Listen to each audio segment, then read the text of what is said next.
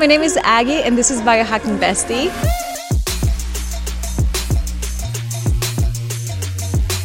The one stop shop for a modern queen where you can find biohacking courses, self growth courses, and where you can find the most incredible community of women so you can hit all of your biohacking goals and beyond. Hello, biohackers. Welcome to another episode of Biohacking Bestie. And this is any if you have any idea what we're going to be talking about today with my today's guest, Peanut has kindly offered his toy to give you a little bit of a hint. Luci Lampe, welcome. Uh, how are you? I'm great. I am still fascinated, so fascinated by the doggy rabbit. The doggy rabbit, that's what we call it. Yes. Um, I was like, people so going to judge me for this toy, but whatever. Oh, no. um. Luci is a trauma based sex and relationship coach. And today we are also joined by my now fiance, Jacob Friglin. So welcome. Sounds good. And Sounds Peanut good. and the, the doggy rabbit. This is going to be a very, very exciting uh, conversation. I have tried to get Luci on my podcast for about what, four months now? Yeah, it's been a few months. And you're a very busy person, mom of four, a wife of 17 years very impressive. And I want to talk to you about everything from sex to relationships to mothering. And I thought it would be really good to have a a male voice in that conversation, so yeah. it isn't just two women. So thank you for joining. Of course, excited um, to be here. Excited to be here. Yeah, this is gonna be really good. So, like, where do we begin? Oh my gosh. I you know, when we get the conversation started and then we start to go on these trails, it's it gets really juicy. So wherever you want to begin. Well, I think maybe just start I would love to just share with you know with everyone listening what resonated what kind of content resonated with me when i saw you. And that was a really beautiful profound deep multi-dimensional approach to relationships. So you know there is this trend in spirituality that it's like you know men have to be masculine and women have to be feminine. So you know you see these coaches text her 6 p.m. at my place. And she's going to be like, Oh my God, yes, that's so hot. You're being so masculine. Let me spread my legs. This is so hot. This is so and, true. and you're like, so right. And I'm like, no, it doesn't work like this. I'm not turned on by this. Proof it doesn't work like this. right. I was going to say, you've probably experienced yeah. otherwise. Yeah. yeah. Yeah. And I'm like, and then I also feel like, oh, I'm, there's something broken with me because I'm not this feminine woman. And I'm like, I yeah. feel feminine, but I also want to step into my healthy masculine. And you were the first person that I like saw that was like, okay, what's the shadow of that? What is mm. the dynamic? How to navigate that? How to like step into healthy masculine, healthy feminine? So. I'm like, okay, how do we unpack this? Right. So maybe right from the beginning, I would love to maybe share, if you don't mind, yes. the story of you and arriving at the place that you are, because you're not just some sort of like alien that just had incredible sex for 17 years and no issues. That's definitely, you're right. Yeah. so, can you talk a little bit about the story of your marriage and the hardships that you guys went through? Yeah. Well, Wow. So it's almost where do I begin on that? I think that a, a, really big catalyst awakening point was around 2015 when my husband, who was a veteran and he was always this very all in, you know, extreme kind of guy into whatever he went into. When he was in the military, he was always doing these things that nobody else was willing to do and going up to the, the higher rise places and all of that. And, uh, so that year, he started experiencing these mysterious pains in his body. And he, at one point, he just stopped being able to do all these things that he was used to being able to do with his body. So he went through a complete, like, dark night of the soul, loss of identity, and it lasted about two and a half years. And, um, through, through that just, like, time. let that sing in. Two and a half yeah. years of your partner struggling. And in today's society, you know, right. the advice would be dump his ass. Like, yeah. He's after not a few masculine. months. Right, he's, not he's not being masculine. Yeah. Exactly, exactly. And you're just, it's yeah. all on you. You should just find someone more masculine, da da da. Yeah. Who well, fulfills you your needs yeah. and can take care of you. Because he didn't, clearly. So struggle. Yeah, Mrs. like yeah. that's what the, the coined term would be, yeah. yeah. which is just like well, but you didn't. What society I just want to like understand two and a half years. Most people don't have relationships that long.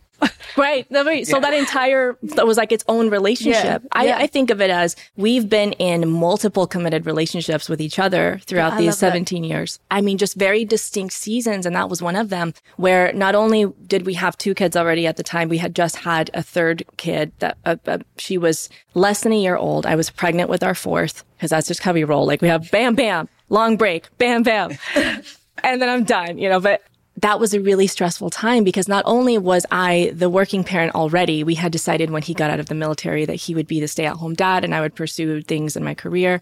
And we had two Ooh, young another kids. no-no according to the exactly. another no coaches. no. Oh my God. There's so many, so many I know things. you're doing it wrong. Clearly. Right. I'm doing it so wrong. You guys, I'm doing it all wrong. And that's what Yeah. made it right. Yeah, You know? Oh, lo- oh, That's what let it be right. Yeah. Oh, because Oh, everybody good. has space to be a human being. And when Ryan had that experience with the disability, he, be, he got really depressed and he would go from being just numb and depressed and checked out to just raging, volatile ball of, you know, just anger. And Do you think it's like the the post traumatic stress disorder caught yes. up with him? Yes, all of these things. This is when he got into more of the emotional healing, the spiritual journey, the psychosomatic things that were creating the pain in his body. Because the mm-hmm. doctors couldn't figure it out. And As that usual. added to the stress. I developed an autoimmune disorder during that time that lasted about a year and a half, about fif- 15, 16 months actually. And so that was my breaking point because I had four kids a husband who couldn't be a husband. So not only did I not have my husband anymore, and I didn't quite have a fifth child, but I had just a, it felt like a big burden, like a, He like couldn't help you, like disabled change adult. the- the- couldn't even do the diapers, take out the trash, like just anything. So what did I do? I tried to kind of outperform my traumas that I wasn't looking at yet until it Mm. got to a certain point in my autoimmune stuff. outperform your trauma. So that's so relatable. And tried to profound. outrun it. And I'm really good at achieving things and focusing on work. And I hid behind work for years, especially as an entrepreneur. on top of just to hide the thing that you don't really want to face and and it's way e- in a way it's way easier to do that right yeah. and it's way easier to pile loads of stuff on top instead of actually uncovering it and going this is what i need to work on but obviously with the added level of stress that that brings it's even harder to approach that trauma at the same time And I think Yeah. it's also this level of like, if I start digging in, am I might crumble. Mm-hmm. So I And don't you have, have to. that. Like, you kind of have to, or Yeah. life is going to make it, make everything crumble. I woke up one morning with my face completely swollen, so swollen that my eyes could barely open. And I had to go see a client that morning. And I, and I showed up with looking like that. She's like, Oh my God, are you okay? I'm like, I don't think so. I don't think I'm okay. And I had been doing GAPS diet. I'd been doing all these different things and nothing was fixing it. And I would wake up with bloody sores and, you know, stains on my bedding. And I was like, I can't do this anymore. So I started, I got to the point where I, I decided something has to change either in my environment or inside of me. And I can't control my environment t- only to a certain extent, right? Like I knew that I wanted, my heart was telling me to stay in the relationship and I had to find some way to um, connect with a sense of peace within it. I knew that, like I got that message from the universe. And so I started to just do a little bit of more um, mindset work. And I, I was totally obsessed with Tony Robbins and like all these self-help things. And that just led me one thing to another to this place where it led me on a journey of just massive spiritual awakening and reconnecting with my erotic nature. That was the big liberating point. And when Ryan started doing the journey, oh my God. i think it's really interesting is that you didn't take the approach of just blaming ryan Well, I Like- did, but like- but like it- but then I had to change it. Well, no, no, but it's good because like some people just go, "You're the problem. I'm leaving. This doesn't Yeah. work." But like you really like you stood by him even though it was really challenging, and it's like that's so rare in itself as a quality within a couple. Obviously, you've been together for many years, but like that decision to actually say no, instead, actually, I want to support this person through this dark time because we are the team, and together we'll face the problem and not you know cause that separation between us, which is rare in itself. Yeah. And men don't get the space, the luxury either. I know that men and women each have their own challenges. All people do.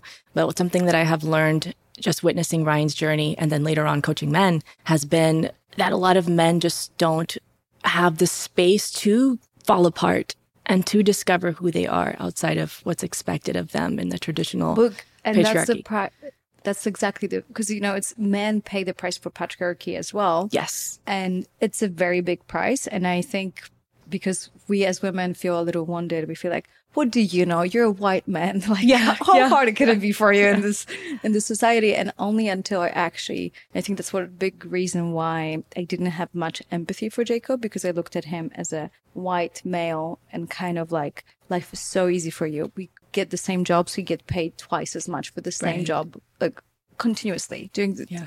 Yeah, and you look at like family. following. I'm from a good family that like Yeah. easy upbringing. Yeah. as you And would look so- from the outside at least. And I'm like, you know, very hard Polish upbringing. I was like, oh, Yeah. privileged white men, like kind of like zero empathy from my side. And on, and I think that was like a big reason why it connect, it created such a big disconnect for us because I didn't understand that he's actually paying a very big price Yeah. for the patriarchy, which doesn't allow him to just be vulnerable, doesn't allow him to make mistakes, to say, I don't know what to do with my life and just take a year or two and just be confused because that comes across as weak, as, um, Unmasculine. masculine, yeah.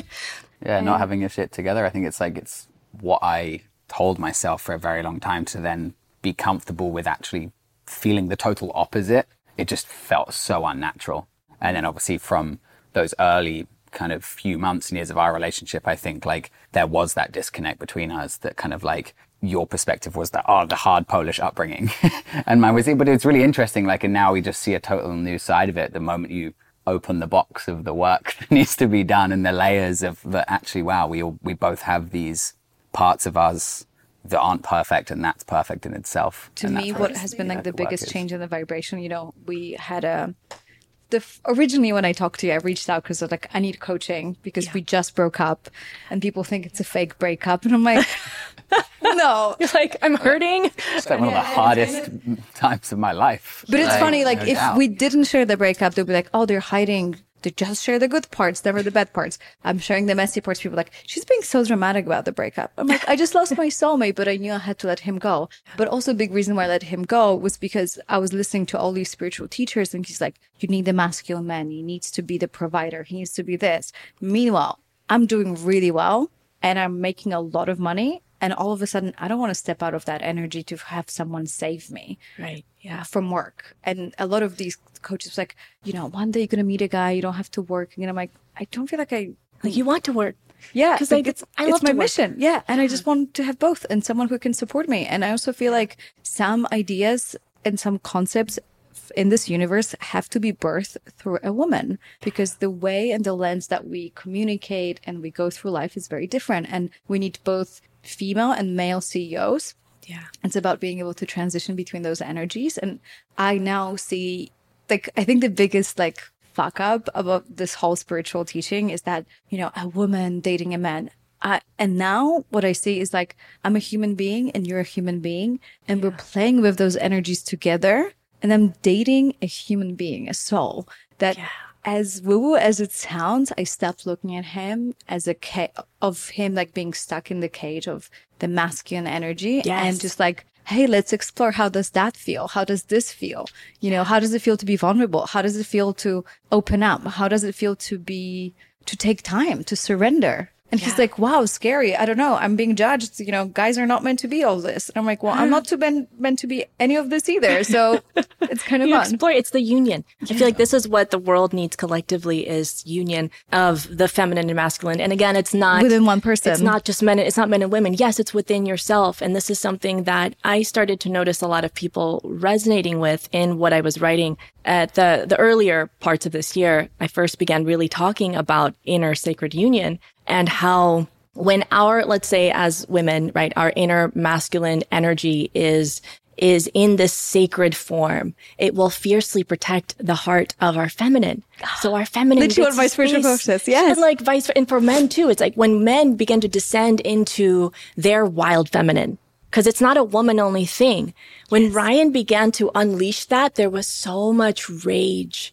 It was the chaos of the feminine that he got to tap into. And that is like uncorking all of the bullshit and all the fluff so that you can get down into the, the heart, the wisdom, the truth. And if you're too scared or you don't have the capacity to hold your own chaos, you can't hold that for your partner. And you know, whether men or women. So there's just a lot in there about the inner dynamics of So- that. So let's just uh, unravel because there's a lot of mi- misconceptions about masculine feminine energy, and people think that uh, perhaps every time I mention this, women are like, "How come being directional and having, you know, as be more regiment and kind of like organized is more masculine?" That just makes me feel like the surrender is like weaker in a way, and.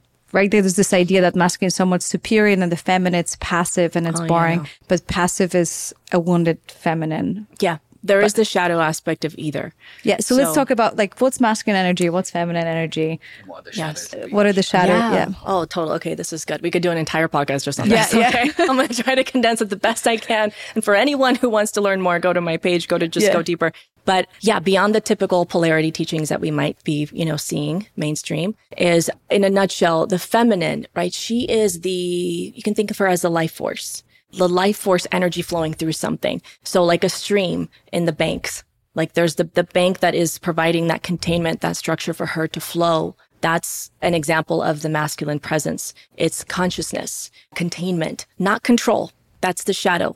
Control, it doesn't work. That's me. I, I need to control or repress the feminine. That's the shadow of the masculine. Because it comes from the place of fear. Yes. Right? Yes. You It's not your freedom. chaos. inadequacy for us from of a male to think oh i should actually like take control and and restrict in order to feel like i have like strength. Yeah. But when you look at the religions and, and uh, cultures that repress the feminine, when I look at this man, I don't look at the men for, of these cultures of patriarchal culture, cultures thinking, wow, they're so powerful. I think of like, oh, you're so scared and weak. Yes. Because That you need to like fear. cover. you're masking something you're masking like deeper Insecurity. because you know the power of the yeah. feminine so you're gonna cover her up and you know repress her because you know how powerful she is and you know you can't handle her so you're just gonna like repress her as much as possible but it's not really working No, no, and the real sacred, the sacred masculine is deeply reverent of the feminine.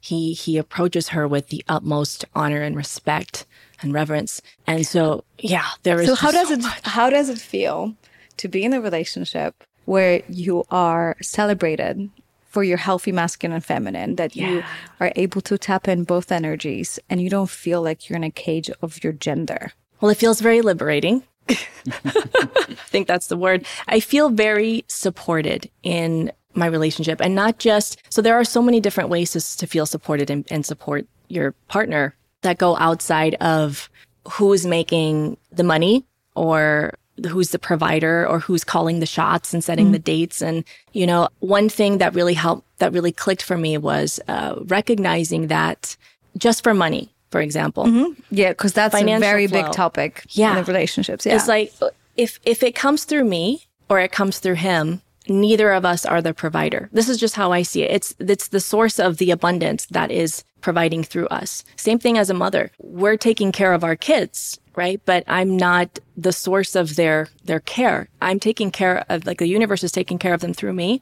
through Ryan, through their teachers, through their friends, parents, like through the community. And this takes such a burden off of like, oh my god, I can't fuck it up, you know? But also like such a big ego. If you think that you are the source of happiness of your own children, Yeah. it's it's a ego trap, right? You feel like this is no one else can provide, right? Yeah, No yeah. grandma. Like I'm not gonna leave my kids with grandma. because that's or a friend. control again.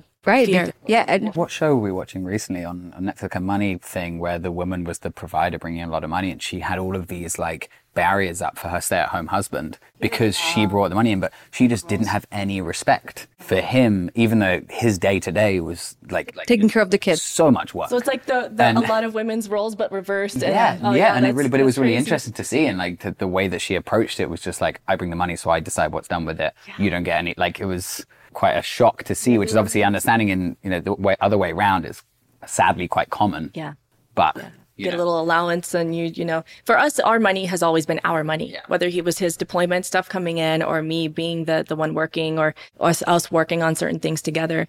I know that this is it's hard to individual there, to, each couple. It's hard to like from a from a masculine standpoint, from my like, it's hard to be comfortable He doesn't want to touch my money. No, but yeah, and it's and, it's and it's hard to be comfortable to go. And we as we've as we've realized that we go through seasons, right? And like right now, we I can see it's like this is Aggie's season of of like business growth and success and this, and it's like to kind of like be find comfort in that to find different ways that I can support our family and our team is a huge learning curve for me, but it comes in waves. And it's like that may transition in a few years time, but as a team, we figure it out together. Yes. I think it's really, Yes. really important, and it's even harder for men because I think the the initial reaction is like, "Well, you're making so much money, I should be making just as much, as, no Yeah. more Should be actually, more, yeah, yeah. because I'm a guy." And if you're not, then he, Jacob, feels terrible about himself, and it's it. But there are seasons, right? And I think we we have this running joke that every year we go back to Mykonos uh, to Greece. It's my fourth holiday, Yes. and every holiday we have conversations about money and who's struggling and like first year I was struggling second year Jacob was struggling and I was making a lot and We take turns. yeah, it really well, that's is. the nature of relationship, though. Whether Yeah. it's like our mental health or our spi- spiritual journey or something going on with the body or money, it's just are you are you can you be a team and be Exactly. it together? yeah so like this yeah So this, and it was really funny. You might relate to this. Um, we this this post that I saw that I shared with Aggie a few months ago, um, and it's like this this couple, the married couple, they're outside of a car, their kids are inside, and it's just them looking at each other and going, "Remember, it's us against the problem. The children are the problem." and it's but it's a funny way of putting the fact that it's like you know whatever challenge there is, it's not to draw a divide between us two. It's like we're together, and like you and Ryan are together. Whatever the problem is, tackle together, and that you know that's such a sacred thing to have between one another because it's so easy. We've used to do it so much to kind of just go, okay, that's your problem, or you figure that out, or I'll figure that out, and like It's more like you, right? I think that's the man idea that he can't come to me because he's uh, Yeah. with a problem because he's gonna feel weak. But like Yeah. three years ago, you left, you lost money in crypto, and two, so you were like stressed about money. I was like, don't worry. And then two years ago, I lost my swimwear business, so he was like, don't worry. And then this year was like got the each opposite. backs. Yeah. The- So it's just like it's ebbs and flows, and just understanding that this it's much easier for me to feel like I can be, st- I can surrender and be supported than for him. And I think that's what's really, I think that's what really is, I think, unfair in today's society, even in the spiritual world, is that expectation that men be the provider always and always be grounded. Yeah. And always hold space and always have capacity for the feminine chaos.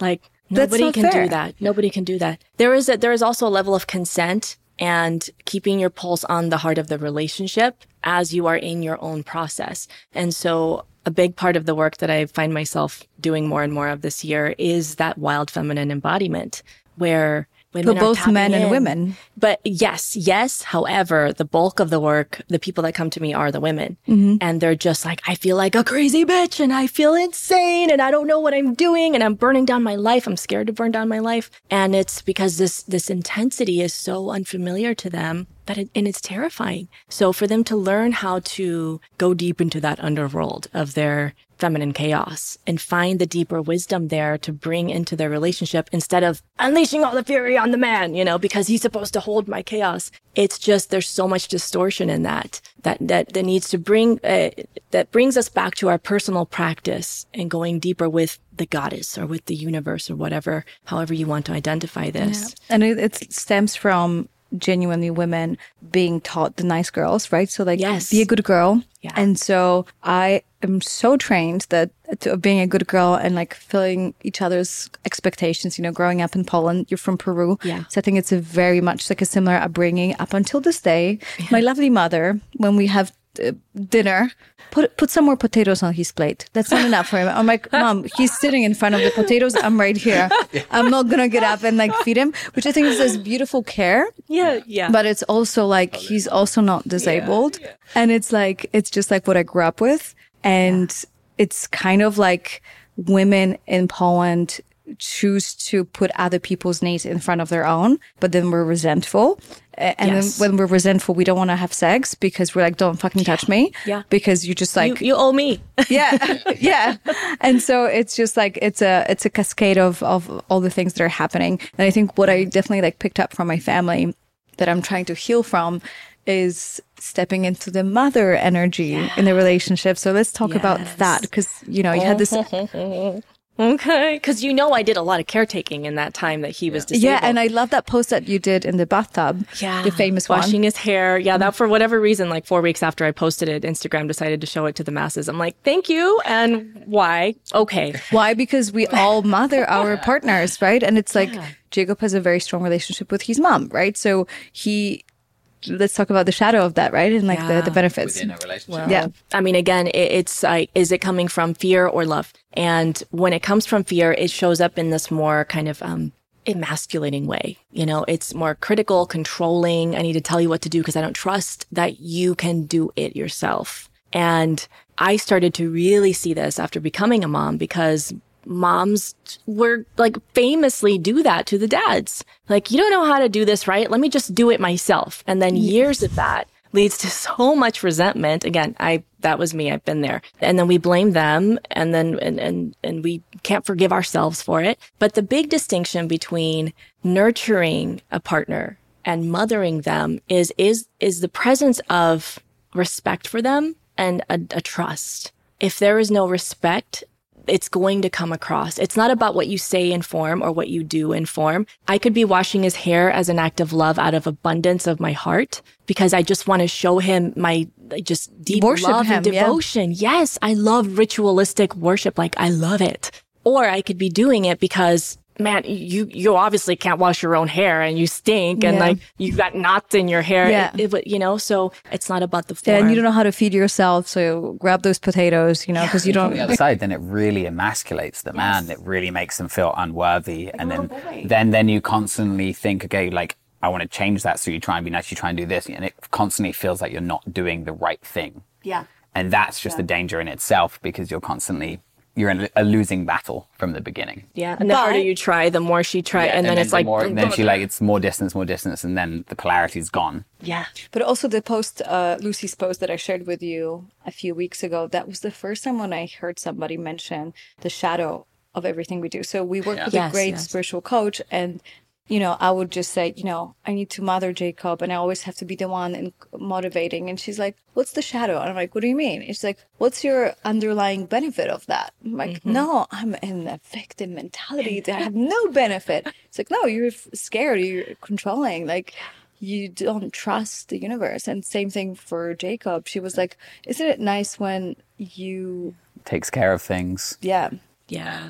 Yeah. And you, the comfort of that because I know that that's from the feeling that Maggie's gonna. It, it's enjoyable that someone else is having dealing with things and I don't have to worry about them. And you fall into that kind of comfort of the, doing it, but not from a healthy place. Mm-hmm. And More of a complacency. yeah, and then yeah, no, it really is, and it's like there's ways I'm sure to do that healthy, but it's very easy to fall into the not so healthy way of it becoming a trend. but also like you being scared of your own power, right? And I think it's just like there's that, there's the the element of like not feeling fully seen by me because I don't see him as a human being, I see him as a man, and so there was that resentment as well. And yeah, let's talk about the shadow of of just the dynamic. Oh, like the mothering. The Yeah. Part. Okay. Yeah. Because the mothering, if we're in this um, need to control and distrust, there is that distrust in each other, right? But beyond that, there's also a distrust in ourselves that if that person lets us down, we won't be able to handle that or we don't want to deal with the fallout. But even deeper than that is a, dis- a distrust in the universe and just the flow of life. Do I trust the unfolding of life? And can I let that that deep wisdom speak to me when it's time to push that threshold and say like, Hey, babe, like it's time for this to change from a place of grounding and sovereignty and not from a place of whining and demanding and giving ultimatums. Yeah. It hits different. And when we can do that, we rise together. There are seasons where Ryan's just tuned in in a in his a different way and he stands in that truth and it just calls me to rise and vice versa. Beautiful. And, and I feel like that that's how it's meant to be in relationship. It's not just one person, you know, calling all the shots and Yeah. doing the leading. super inspirational for me to see someone who's been married for so long and also someone that you know like it's this this illusion you know that we try to recreate the initial spark right? The initial spark's so good. It was so great when we first met. The sex was so good. Oh my god. And now 17 years later is like like a brother and sister and you just kind of like you know, get angry with each other and resentful. And yet I go to your Instagram and you guys are like the hottest couple and clearly having the Thank great you. sex. Um, so how do you, how do you get there? Like I, the one thing that I just say, like I didn't really think that people that say they had great sex after 17 years are being truthful. I was like, uh-huh. they just say ah, that because That's not real. I was like, they just like say you that because they don't breakup, know any better. real. yeah. you know, they just try to feel good about themselves. And then for us, after five years together with breaks and this and that, I think our sex life has gotten so much better. I'm like, oh my God, I would never be able to get to, to this level of surrender and play and kink with somebody else.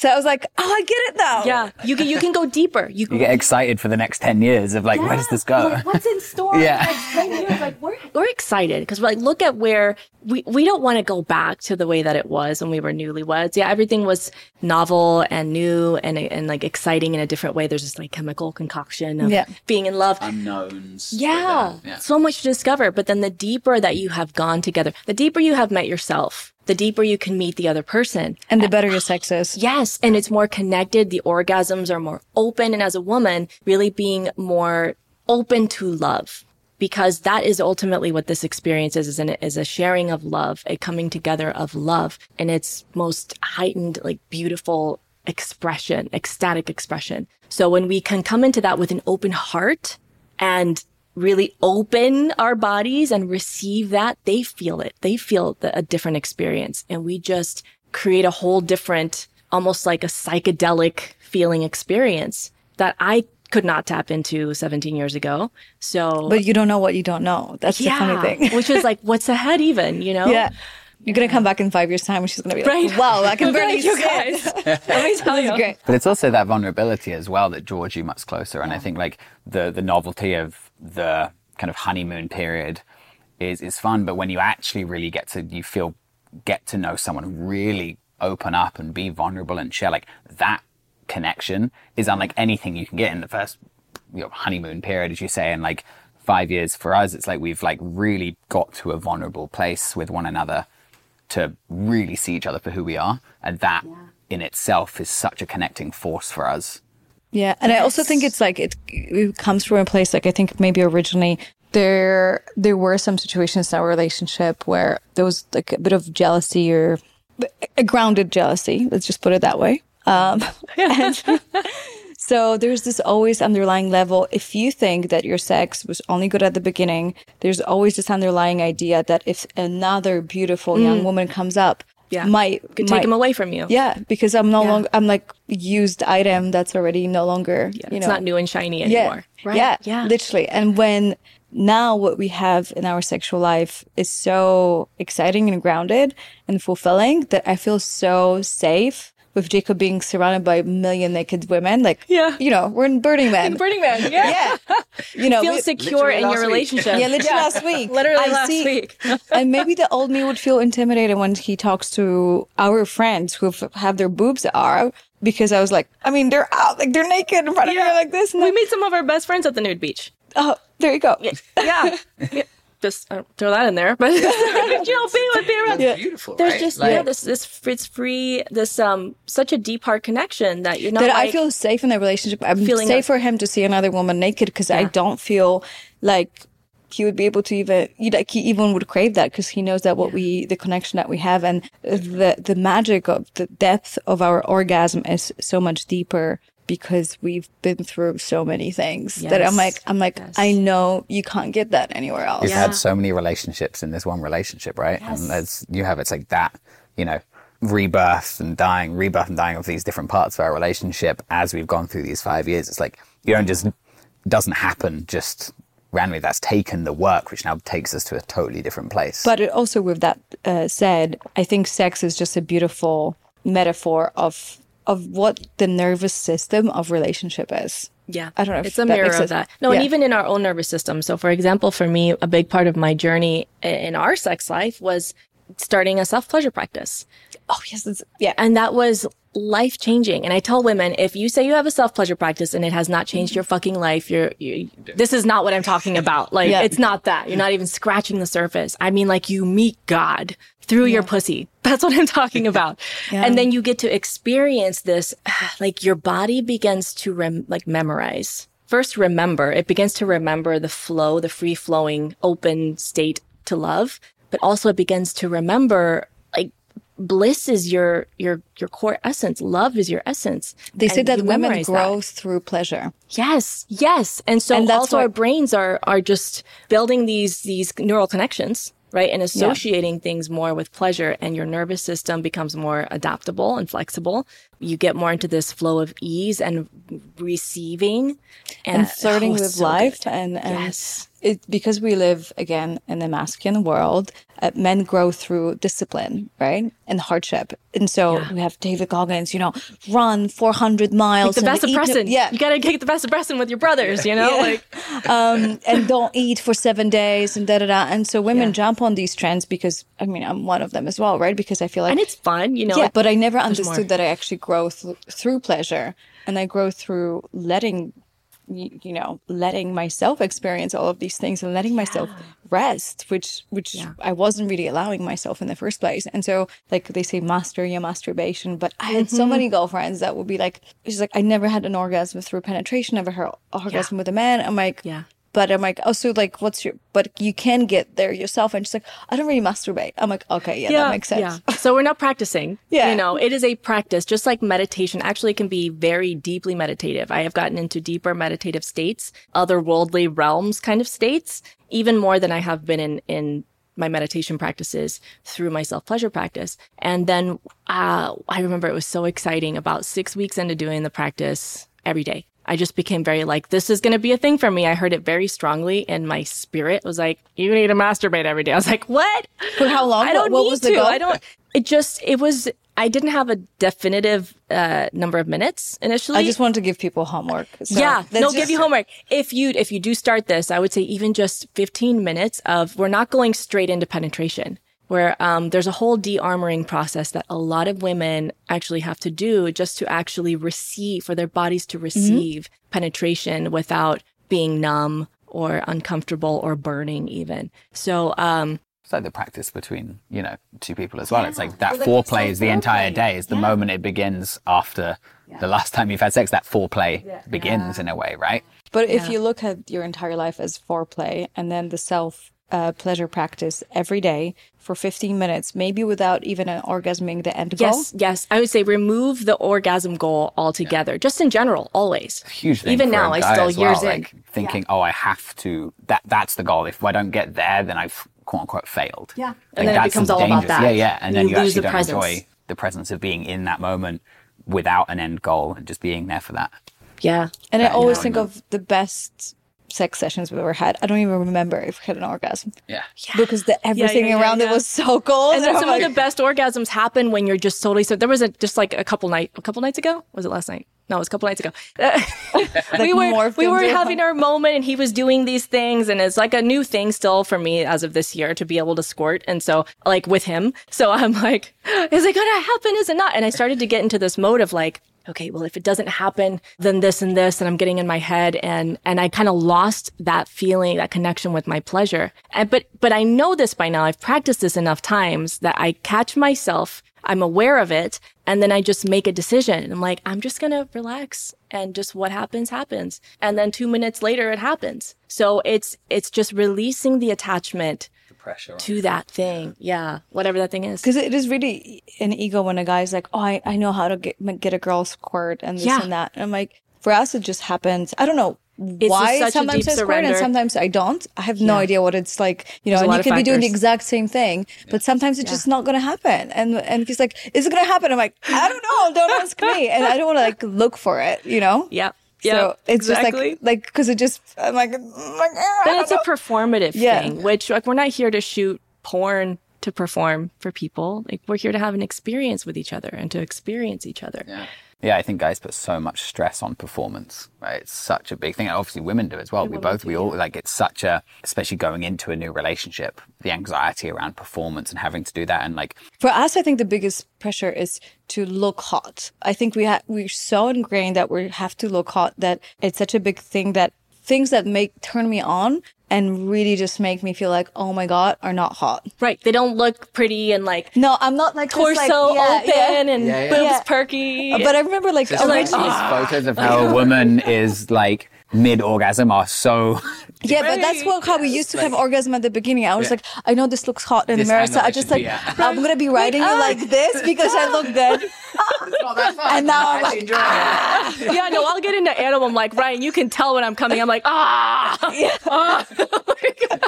Peanut woke up. Oh my like, god. like, Oh, sorry, Peanut. moment." He's like, where's my But- sex but- toy? Yeah, but it's not porn pretty. My I'm orgasm, now. my p- orgasm are like wild and raw, and it's like, yes. and I stop thinking about, do I look hot? Am I like, you know, do I have You're the so in the moment. Yeah, and I think that's what like a, for guys is the performance. For women, it's like, oh, what do we look like? What do we seem like? Yeah, and guys even too, because he can make some yeah. funny faces, and we'll, you know, be like, I can tell when you're about, you know. and embrace it though. But that's the fun. Yeah, like that's the fun part of it. That's the raw, authentic part of it, which you only learn from going through these different cycles with one another. Yeah, and also feeling feeling so loved by you that I don't feel like I need to pretend. yes. Suck in my stomach, whatever I was doing Yeah. I- Yeah. the first time we are having sex, to just like make myself look hotter, and you know, "Ah, I'm so fun. I like cringe when I think back. Um, But then it does start so much more before that as well, right? Like that to get to that place, like in just regular day to day life, there are so many There's a things that have to fall into place in order for us to feel that way and feel comfortable to be in that point. Yeah. To uh, show Yes. yourselves to each Yeah. other in the small ways throughout life. Yeah. but we're so smart as women. We, you know, someone can tell us, "I love you for who you are," but if they compliment us only when we have makeup on, Right? or Like, I need this say- all the time. right? Like, so you, Jacob compliments me when I'm like in my ugliest biohacking glasses and my Roadrunner, like Yes. bun. He's like, you look so hot. I'm like, I I'm like- love. Isn't that the best? Yeah, I'll and be then- wearing my glasses, and Ryan's like, "You're so hot." I'm like, "Thank you." but it is funny how like that's what we pack. Then I forget sometimes when she's all dressed up and looking amazing. I forgot to compliment her. when She's she like, did uh, some I- spent time on it. no, but I appreciate that. I remember I was in a relationship. Every time I would dress up, he's like, "Oh wow, you look so good. That's so good, so good." And I we pick up on those hints. And it, Yeah. what are you telling the me with that? praise? Knocks your telling me- confidence because it does the opposite. Because then when you're not dressed up and you're not doing that, you and yourself don't feel hot because you've never been told. Yeah. Yeah, so you're basically training me that you only find me attractive when I have my makeup on and I'm kind of like the version of Aggie, the official one, done up. And so I never really can really feel like you love me for who I am because you don't compliment me like, oh, that was really smart what you said. Wow, I mm. noticed that you gave water to our dog, you know, Yeah, and just like, put, yeah. Yeah. I like, I see how caring you are. Oh, thank you for doing that. And I'm like, oh, he loves me for me. He doesn't love me because I put my, you know, fake lashes on or whatever. right? Because I look perfect. And, and also to that point, I've been thinking a lot about how, like, what makes a person hot? Like, what makes Ryan hot to me? Because earlier this year, he did a 41 day fast and he Which was is skin crazy. and bones at the end. I don't recommend it, you guys. I don't recommend it, y'all. It's not for everybody. It's not for my body, but he felt that invitation spiritually to do it. And he said yes. And it was wildly transformational. And during that time, I went back to Peru to visit my homeland while he was fasting, taking care of four kids. It was just a crazy leap of journey, all, uh, leap of faith all around. But even when he was skin and bones, I was like, I fucking love this man. I want this man. He doesn't look attractive. He looks like he's on the verge of like peace, you know? He looks extremely mal, and he was, was malnourished, you know? But even coming back, he went through this phase of like his body just retaining too much fluid. And then he had like his face was all ballooned up for a while. And he got like, he was just so out of proportion to what I'm used to seeing him. And I was like, still like, let me grab you and let me just, you know? And, and it's, it's, to me, the way I see it is like the difference between, let's say, um, a perfect plastic fuck doll and a goddess is their embodiment of their fullness. And he embodied so much integrity and truth and just his who he is that I was like, I'm I'll gonna still wait for that. you. I'm wait for that. Two and a half months of celibacy in our marriage that we had, we'd never gone that long without having sex except for his deployment. Um, That was 2010. And, uh, yeah, so like, I, I desire this man because of who he is. so much deeper than the physical attractive. look, right? Like for women, especially, like I think you guys see so many more layers of a man. And it's like it takes time for a man to really uncover those in a woman to really see her And really beyond appreciate them. the the physical attraction. I think that's what's drawn us hugely close as well. I think for us, it- for us, is was always mental, right? The integrity of a man. It's like, wow, so hot. I think for guys, it's way more visual. Yeah. So it's a little At least initially, I think. Initially, well, yeah. Well, It can be, yeah, across the board. I Yeah. I know I have some friends. I have some good, you know, close friends who are women, and they will say, um, you know, I, I need a man to be this level of attractive, and that's fine. Like I like Ryan's attractive by traditional standards. I Yeah. think is what I hear, and so. I mean, he's like the most attractive man in the world to me, but yeah, they're like, your husband's hot. I'm like, okay, he is to me. But there is, yeah, there is so much more depth to that. I think it can go both ways, just depending on maybe the attractive, the physical attraction gets our attention initially. And then we kind of stick around and see like, oh, now there's chemistry, there's sexual chemistry. Yeah, But but if like- it's only physical attraction, it's so shallow, right? And that's you're never going to get into the deeper parts of your relationship. But, and it takes some time. You can't, like, you don't just go straight in there from But seeing also, I love that you said, I don't even know if he's attractive because. Right, we- to any other people? Why? Because the energy is so strong that I can't hear what you say. I, like, I almost want to say, like, your energy is so strong, I don't even, I can't see what you look like. Because it's like, Yeah. You're in reading a so way. many other things. You're seeing. Yeah. so yeah. many And that's, that's why Instagram is such a funny place because when you look at someone on Instagram, it's so easy to get overwhelmed or feeling like you're not good enough or not pretty enough or whatnot. Yeah. And I have never felt I when I look at someone's life on Instagram, very often I feel like my life is not good enough. Or like, wow, she's really crushing or she's beautiful. I want to be her. Sometimes it does happen.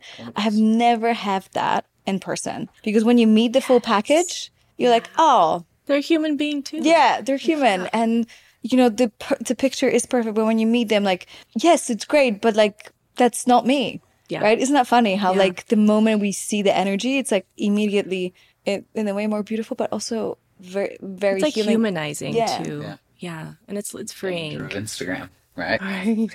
Yeah, like just you see- never never know and that's why a lot of the I, I get a lot of comments from people and dms and they're like thank you for sharing the messy parts yeah, because i'm like this is important it's real Yeah. you know Well, that's the ironic thing about half the stuff we share. It's too vulnerable. Be, vul- oh. be no, it's be more vulnerable. vulnerable, and then people, yeah, yeah, yeah. Sorry, you're, it's too, it's too much now. Yeah, yeah. And you're like, but like, I think it's important because I think it really, at least for us, allows us to feel more authentic with what we're sharing. you're in integrity with yourself when you're Yeah, because like I've been for so long just shared only the good parts. And I think only in the last couple of years I've been more vulnerable with how I'm feeling and what's coming up and the great stuff and the not so great stuff. But it gives you way more integrity in who, who I feel like I am. One hundred percent. And the funny thing is mm-hmm. that we did a podcast together about our breakup, and we wake up the next day. We're in Bali, and my inbox like, and all the comments like, "You guys are fucked up. Like, I hate you. This is," and Jacob's like, "I told you not to record it." And I remember, I, saying- I went straight into a shell of like, oh, and I'm like, and I said to Jacob, I'm actually glad that people, I didn't get rewarded for speaking my mm. truth because it mm-hmm. would be so easy. And sometimes you have to speak your truth even if you're not going to get rewarded. That's the hardest Yeah. time when you, yeah so you're going there's to some get, fallout yeah, so I had people to just go through a whole moment of like, it took me a few hours that afternoon. I think I was like, okay, actually, I like this negativity. This is great. I'm embracing this. But at first I was like, bad idea, retract, retract, retract. But like, it's really helpful. but the funny thing is like, like people that. just saw a one minute moment of that interview. The half a million, a million people that watched that, and and they made the judgment. Yeah. But the people that actually listened to the podcast were like, I saw my relationship in that. You changed my life. This was Yeah. really, really, really profound. But it is funny how like it was worth doing. It's not because it resonated with people. It's because it was my truth that I finally got to share. Mm-hmm. Well, even I don't between give a us, if fuck that didn't it even go out to anyone, right? If that didn't go out to anyone at all, it would have been a really helpful thing for us to do. Yeah, to just for sit and talk and share and get things out that you might not necessarily have talked about. Obviously, turned into a great podcast, but like even Yeah. that conversation for us and our relationship. Because as influencers, we you know we talk about so many things.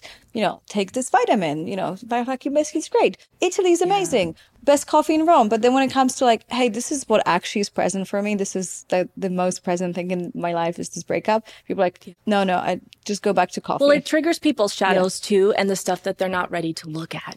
That's what I have found. It was uh, back in I think 2019. I started to really put like my shit out there, and there were so many people who were like, "I can't," but what? You know, and and I got and I've still gone through waves of people who will just unfollow me, who will just like hate me or whatever.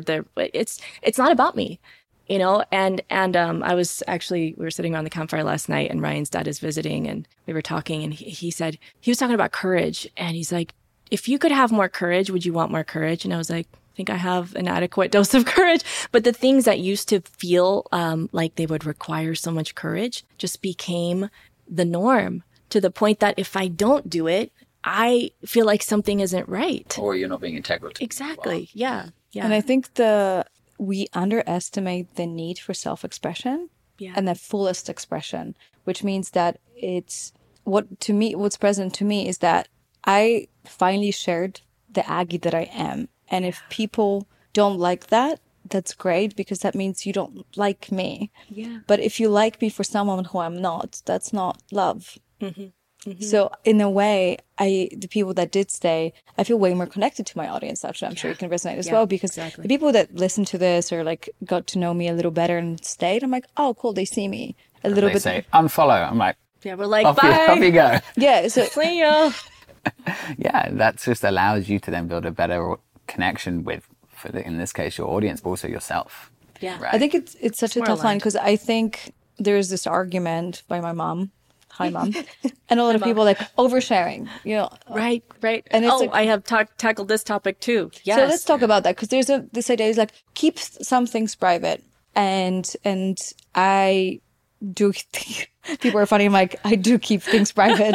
Trust me, you don't know half of the shit. Exactly. But There's so obviously much I'm being more. very selective with what I share, but I selectively choose things that seem vulnerable and scary and different because I feel like I have this intuition like this is needed to be shared. It's that. It's helpful That's it for right you, there. It's helpful for them or whoever's watching. Yeah, it be able to hear serves them. again. It serves the greater, uh, the the the greater mission or the purpose that you're here with. Yeah, and so the way that I see it is, well, for one, for everything that I share that is like vulnerable or just very real or messy or like very explicit. I know, whatever. There are.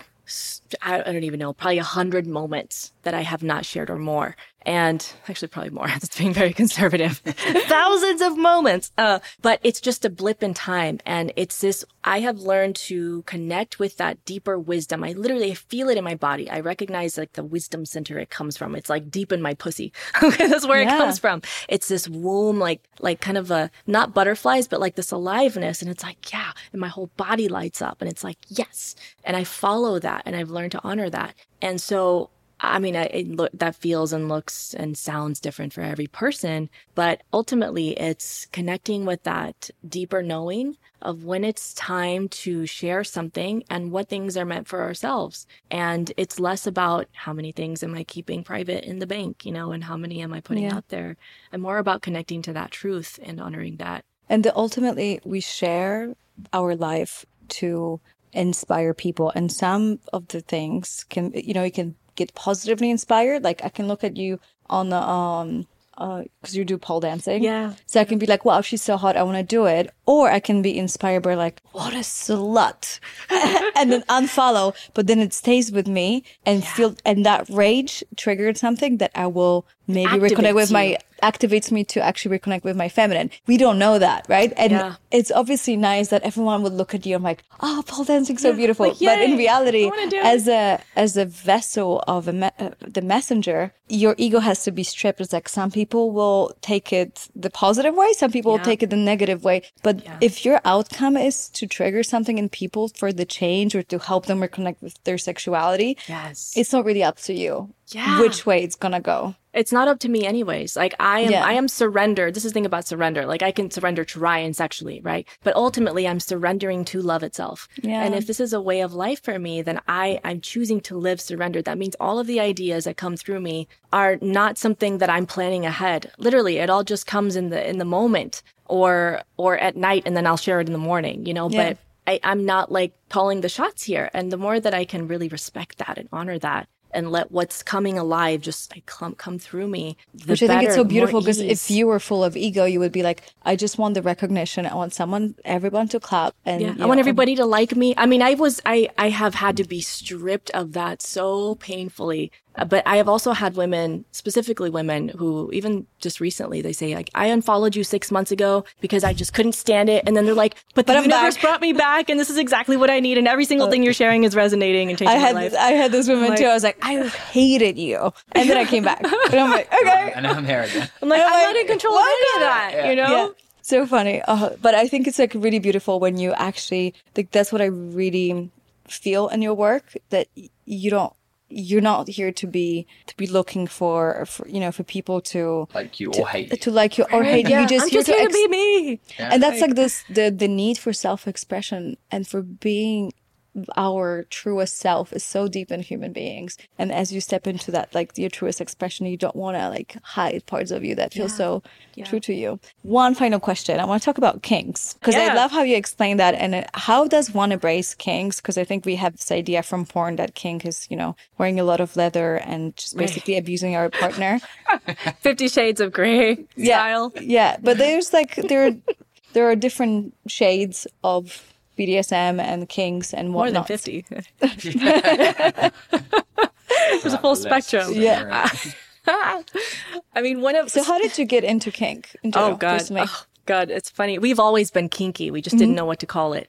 In fact, Ryan tells a story of his first orgasm all the time, and he was so kinky. And his dad, he told his dad the story, and his dad was like, "You've always been kinky. Oh my God, you are a kinky child." He's like, "Yeah, apparently I was." But um, yeah, we've both been very kinky. We just thought So what is even kinky? kinky so kinky. So okay. So this is this is the way that I like to define Yeah. it, and this is based on one of my favorite humans and favorite sex educator, Kimmy Inch. She is Oh, yeah, a yeah. professional dominatrix. Yeah, and she does um, somatic therapy, and I love the way she defines it. Is that it's anything that is kind of edgy for you or taboo for you. So for somebody doing oral sex could be kinky. Mm-hmm. And for somebody else, like having a gang, you know, bang, you know, Yeah, or like a an cage, orgy, yeah. or Yeah. being in a cage, that's kinky. So it's whatever you consider to be taboo. And what's interesting about that is sometimes that the more um, we explore these kinky spaces with each other, it stops becoming taboo, and it's just like, oh, okay. It kind of people find that it kind of some things lose their their excitement or edge because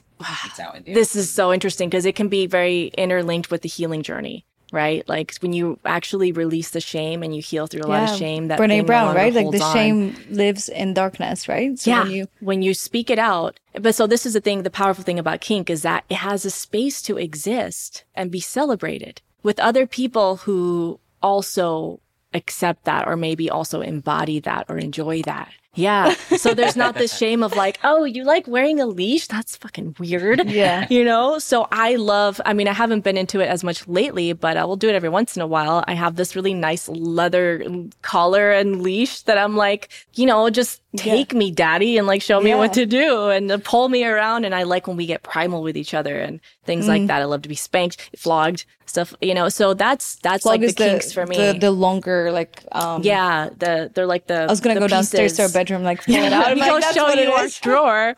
Yeah. It's like part two of this podcast going through our drawers and be like, okay, this is vlogging. Let me demonstrate. Oh. But it's so healing because these parts that are, they're not only not shamed, but they are accepted and even celebrated. And that is so healing. I will say like that's one of that's been one of the most healing parts of our erotic journey. so connecting as well, right? It builds a whole new level of understanding and Yes. connection with one another that otherwise is hidden and secretive. And that Yeah. draws and that disconnects you Barriers. because there's this Yeah. thing you have to hide. There were certain kinks that we hid from each other for the first eight years of marriage because we thought that was Yeah. too weird. Like, Yeah. oh, he's gonna think I'm a total weirdo. Like, yeah, we've gone through the same stuff. And it's like only wh- when we shed light, we were like, oh wow, I really feel connected to that person because that And it helps in every me. other aspect of the relationship. It builds so much more trust because of the vulnerability that you've gone through. But also, you have to be able to hold your own kink and not judge yourself for it. Yes. Because if you judge yourself for your own kink, you will judge the other else, person. yeah. And that person's going to come out and it's like, I have a leash. And it's like, oh my God, weird. Yeah. I bet like some people Yeah. watching this thought about you being weird because they especially can't, being like an Because they're not empowered going to woman. embrace, because they're they're like, not confident of embracing their own kinks and their they don't, they things. judge themselves for their own kinks. They always so they bring it can't- back to the self. How is this mirroring Yeah. Yeah. my own stuff? Because I th- I'm like, I'm like, I haven't tried a leash, but like, I can. You talking about it, I was just like, oh, that's so hot. Like, Amazon. like symbol of surrender. Just get like tied, you know, like tied. Well, to be fair, the, the sex shop that tied got Peanuts toy, the vibrator, right here, they did have like pretty cool leashes for dogs. I feel like maybe that one right next to these toys. Yes, you can get your get a nice. I'll walk you custom-made on to the next episode. How do you? Yeah, how do you? How do you even start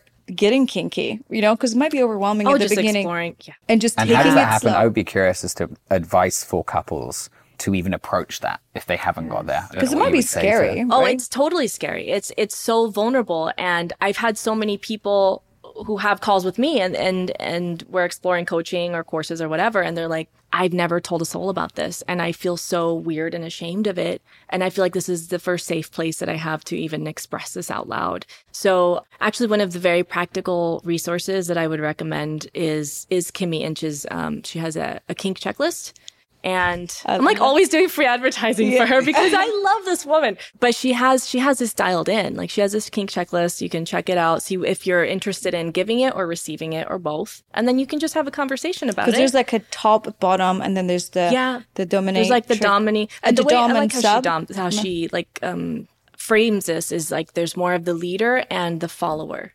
because to be in this dominant role is very serving you know there's such a deep care this is what about i love her what i love about her as a dominatrix is there is such a deep energetic awareness and presence and connection and sh- there's such a deep care about how she leads people in these scenes I love that it says lead because there's this idea that the dominatrix is like I'm here to pleasure myself through you, yeah yeah and it's not like that. get get off on like telling you what to do. And some Yeah. people do that, and if as long as it's consensual, that's That's cool. it's all how how it's been built and the trust that's been built between two people, right? And where that line is and what comes before it and being comfortable in that situation. And the aftercare too. The aftercare after you do these things. That's which something. all- especially if it's in your relationship, something you should definitely discuss. Like, hey, so what's your aftercare? Yeah, what do you need after? Yeah. and the We've orgasmed doms. by, and it's like, Yeah, wow. it's like okay, bye, and you're just like I'm floating in subspace. So I'm so like uh, out of it. Yeah, I had a friend who just basically met a guy, and he's like, I can show you sh- sh- um, Oh, Shibari. shibari. Yeah. it was like a three-hour sh- Oh, I shibari. love like- Shibari. So and then and then he's like, okay, now you need to leave. And then right after, and she went home and she cried. And she's like, I felt Yeah. abused because there was no aftercare. you feel so unmet and Yeah. uncared for. Oh, the aftercare is just you gotta have it, and even in sex and vanilla sex, or like outside of you know, like vanilla as vanilla as it can be, right? That is like the aftercare. It's It's, the part of the connection. package. yeah, and Yeah. you can also increase your capacity for pleasure after you have had your orgasm or orgasms, and Yeah. then just and I keep also that connection. heard from uh, from my girlfriends that some guys were like, "Oh yeah, I don't I don't sleep with anybody after like like actual fall asleep, and I don't do aftercare." I'm like, well, so don't get involved, like in a way, right? If you well, like can't- if she really doesn't want that, Yeah. or she can really do without it, then then cool. But, a But lot of sometimes times you they don't know. Sometimes you might be like, oh, like it happened to me before when I was just like up for something casual and it triggers something that I was like sobbing after an orgasm and Jacob's like, it's okay. like, Yeah. okay. You didn't just even know you opened it. something, right? So I could have been like, oh, it might be Yeah. just a vanilla sex. Uh, and then it ended up with me having this profound like cleansing experience where I started crying and he's just like, okay, yeah. go. container. and then you feel so held and so i had this moment last week where I, we just did our regular like kind of like our vanilla set. It's still not vanilla. We're still like too kinky for it to ever be vanilla. But it was just our kind of our routine thing. And it was just the energy was different about it. And i sat up and i looked at him and i just was like like we were just in this other dimension together and we were so locked in. And I started sobbing and, and then I, he was like licking the tears from my face. And I was like, I can't, I don't know what's happening. beautiful. And I'm just letting it happen. And so, yeah, we do need that moment afterwards to just, Yeah. and not being afraid of your emotion as well in those moments that really connect with it and be comfortable that the other person you're with is going to receive it I also Mm-hmm. love that. Um, I don't think I have to, uh, pr- pr- you know, uh, try to convince anyone that your sex after 17 years of marriage can sound great. because, I mean, just the vanilla sex of licking your tears off and just like being in another dimension. I'm like, okay, yeah, you sounds pretty good. like, and the leash the other day. exactly. And it's the foreplay throughout the day too. Like I love to be like I can feel like this embodied jaguar energy. Like I'm like this, uh, you know, ferocious cat. Yeah. But he has the the this just presence about him with me that I feel like I love being the kitten around him. So I, I love it when he calls me that. So he calls me that and it does things to my body. And I'm just like, uh, you know, and Aw. I feel the tingles and I just, he'll just, I probably have a bunch of text messages from him right now. You know, my phone's downstairs. Let- Let's go through them. Yeah. I'll show you. So What happened? Uh, where can we find you? Because I feel like after listening to this podcast, there are a lot of people that are like, "Holy shit, I want to learn from this woman," which is basically what I thought when I uh, came across your content. So where can we find you? Well, I am on Instagram at Luci Lampe, on TikTok at Luci Lampe Official, And all of the current things and, and courses and offerings will be at lucilampe.com. And so Jacob actually signed up without telling anybody. Yes. Oh, he didn't even tell you. Was No, this I did. I said- Well, I did. after, oh, oh, oh. yeah. I mean, five minutes. It's like, I after. did this. Yeah. Surprise. Yeah. Yeah, which is really exciting. A six week container Yes, for like yes, yes. embodying that masculine, wild masculine energy, right? Which is really exciting. So, highly recommend. Uh, doing- going into the dark masculine stuff. We're just getting started.